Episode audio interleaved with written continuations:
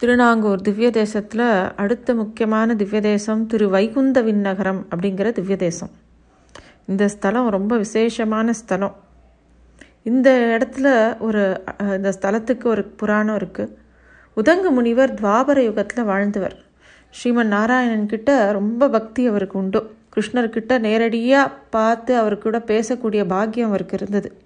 அப்படி ஒரு சமயம் கிருஷ்ணரை சந்திக்கரிச்ச ஒரு சமயம் அவர் வந்து தேவலோகத்தில் இருக்கக்கூடிய அமிர்தம் தனக்கு வேணும் அப்படின்னு கேட்குறார் அவர் அந்த மாதிரி பிரார்த்திச்சுக்க கிருஷ்ணரும் சரி அதுக்கு ஏற்பாடு பண்ணி தரேன் அப்படிங்கிற மாதிரி சொல்கிறார் இப்போது கிருஷ்ணர் ஒரு விஷயம் சொல்கிறார் தான் அமுதம் கிடைக்க ஏற்பாடு பண்ணினா கூட அந்த மாதிரி அமுதத்தை கொண்டு வர நபரை அடையாளம் கண்டுக்கிறது முனிவரோட பொறுப்பு அப்படிங்கிறத சொல்கிறார் அமு அமுதம் கொண்டு வர நபர் யார் எப்படி இருப்பாங்கிறதெல்லாம் கிருஷ்ணர் வந்து எந்த குறிப்பும் கொடுக்க மாட்டார். உதங்கரையை தான் அடையாளம் கண்டுபிடிச்சிக்கணும்.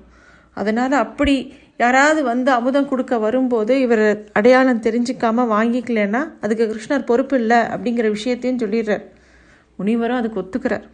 அதுக்கப்புறமா கிருஷ்ணர் தேவேந்திரனை மனசால் நினைச்ச உடனே இந்திரன் வந்து கிருஷ்ணர் முன்னாடி வரான். வந்து வணங்கிட்டு என்ன பண்ணணும் அப்படின்னு கேட்குறான் அதுக்கு கிருஷ்ணர் வந்து உதங்கருக்கு தேவலோகத்தில் இருக்கிற அமுதத்தை கொடுக்கும்படி சொல்கிறார் கிருஷ்ணரோட கட்டளையை கேட்ட தேவேந்திரன் ஒரு விஷயம் சொல்கிறான் அதாவது தேவர்கள் இல்லாத மற்றவர்களுக்கு தேவேந்திரன்ட்டிருந்து நேரடியாக அமுதம் கொடுக்க முடியாது. அதனால் தான் ஒரு வேடனோட ரூபத்தை எடுத்துட்டு உதங்கருக்கு அமுதத்தை கொடுக்க போகிறேன் அப்படின்னு சொல்கிறான் அதுக்கு கிருஷ்ணர் சரி அப்படின்னு சொல்லிடுறார். எல்லா விஷயமும் ஸ்ரீமன் நாராயணனுக்கு தெரியாதையாக இருக்கும் அதனால் முன்னாடியே அவர் தன்னுடைய பக்தனான அந்த உதங்க முனிவருக்கு எச்சரிக்கை பண்ணியிருக்கார் கிருஷ்ணர். சரி அவருக்கு சொல்லியிருக்கோம். கண்டிப்பாக அவர் வந்து இந்த அமிர்தத்தை இந்திரன்ட்டு வாங்கின்றுவர். வேடனா போனால் கூட வாங்கின்றுவர் அப்படின்னு கிருஷ்ணன் நினச்சார். ஒரு நாள் உதங்கர் வாழ்ந்துட்டு இருந்த காட்டில் வெயிலோட கொடுமை தாங்கலை. காட்டில் வாழ்ந்த எல்லா உயிரினங்களுக்கும் ஒரே தாகமாக இருந்தது. உதங்கருக்கு ரொம்ப வறட்சியாகவும் தாகமாகவும் இருந்தது. எங்கேயாவது கொஞ்சம் குடிக்க தண்ணி கிடைக்காதா? அப்படிங்கிற மாதிரி ஒரு நிலமை. அப்போது அந்த காட்டில் ஒருத்தன் வே வேடன் ஒருத்தன் வரான். அவன் அவன்கிட்ட நான்கு வேட்டை நாய்கள் அவனை சுற்றி புடைசூழ வருது. தன்னோட தோளில் ஒரு மாட்டுத்தோலால் ஆன ஒரு பையில் தண்ணீர் மாதிரி ஏதோ குடிக்கிறதுக்கே ஏந்தின்னு வரான். வேடன் வந்து முனிவரை பார்த்த உடனே அவர் தாகத்தில் தவிக்கிறத பார்க்குறான். பார்த்தவொடனே கேட்குறான் குடிக்கிறதுக்கு நீர் தரட்டுமா? அப்படின்னு கேட்குறான் ஆனால் முனிவர் வந்து அவனோட முகத்தை அவன் முகம் ரொம்ப அவலட்சணமாக இருக்குது வேட்டை நாய்களையும் பார்த்துட்டு அவன் அந்த தோலில் கொண்டு வந்திருக்கிற என்ன எண்ணத்தை கொண்டு வந்திருக்கானோ அதை எதுக்கு குடிக்கணும் அப்படிங்கிற மாதிரி எண்ணம் முனிவரோட மனசில். குடிக்கலாம் தண்ணிலாம் வேண்டாம் அப்படின்னு ம மறுத்துடுறார்.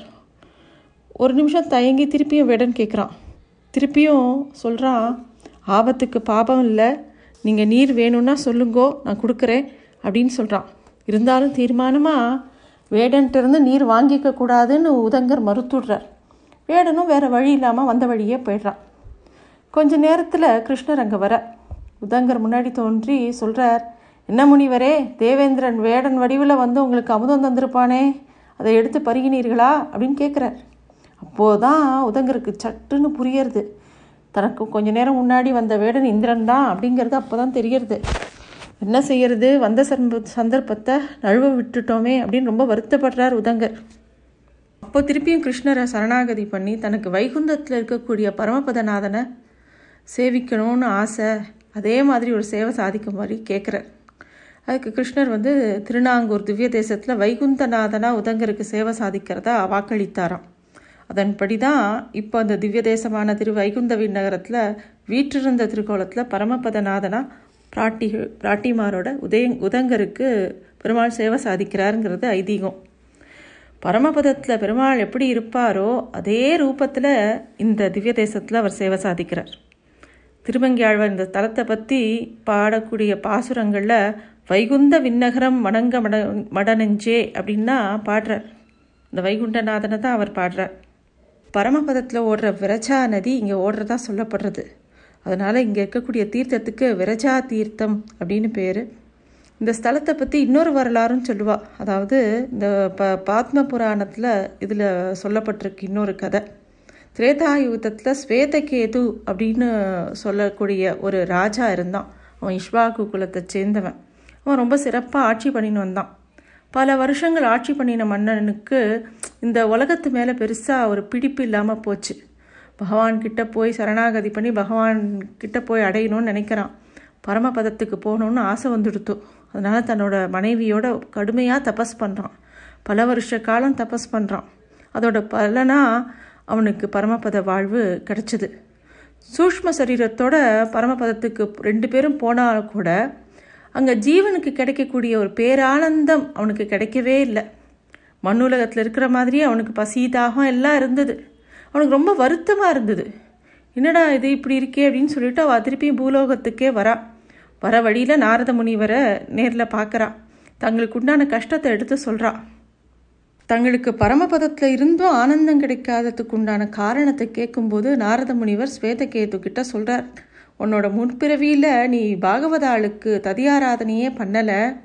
எந்த யக்கியம் எந்த கர்மாக்களையும் சரியாக செய்யலை. அதன் காரணமாக தான் உனக்கு அந்த மாதிரி இருக்குது அதனால் நீ காவேரி தீர்த்தத்தில் கஜாரண்யம் க்ஷேத்திரம் இருக்குது அங்கே போய் ஸ்ரீமன் நாராயணனை நோக்கி தபஸ் பண்ணினா உன்னோட முன்வினை பாவம்லாம் தீர்ந்து அதுவே உனக்கு பரிகாரமாக அமையும்னு சொல்கிறார் அதுபடியே இவர் வந்து இந்த ஸ்வேதகேது இப்போ இருக்கக்கூடிய அந்த வைகுந்த விண்ணகரம் வந்து அந்த காலத்தில் புராண காலத்தில் கஜாரண்யம்னு இருந்ததாம். அதாவது யானைகள் சூழ்ந்த ஒரு காடு. அந்த இடத்துல போய் தபஸ் பண்ணுறா அவனுக்கு பெருமாள் பிரத்யக்ஷமாக காட்சி கொடுக்குறார். எப்படி வைகுண்டத்தில் அவர் இருப்பாரோ அதே திருக்கோலத்தில் அவருக்கு காட்சி கொடுக்குறார். அதனால தான் இங்கே ஸ்ரீமன் நாராயணனும் ஸ்ரீதேவி பூதேவி சமேதரா ஸ்ரீ வைகுண்டத்தில் சேவை சாதிக்கிற மாதிரி சா திருக்கோல காட்சியை கொடுக்குறார். அன்னையிலேருந்து அந்த திருக்கோலத்தில் பெருமாள் இங்கே அடியார்களுக்கும் சேவை சாதிக்கிறார்.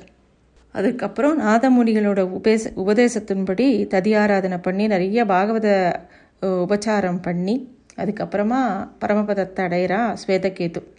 இந்த ஸ்தலத்தில் ரொம்ப விசேஷமான விஷயங்கள் நிறைய இருக்குது இங்கே இருக்கக்கூடிய பெருமாள் பேர் வைகுந்தநாதன். தாமரை கண்ணுடைய பிரான் அப்படிங்கிற பேரும் உண்டு.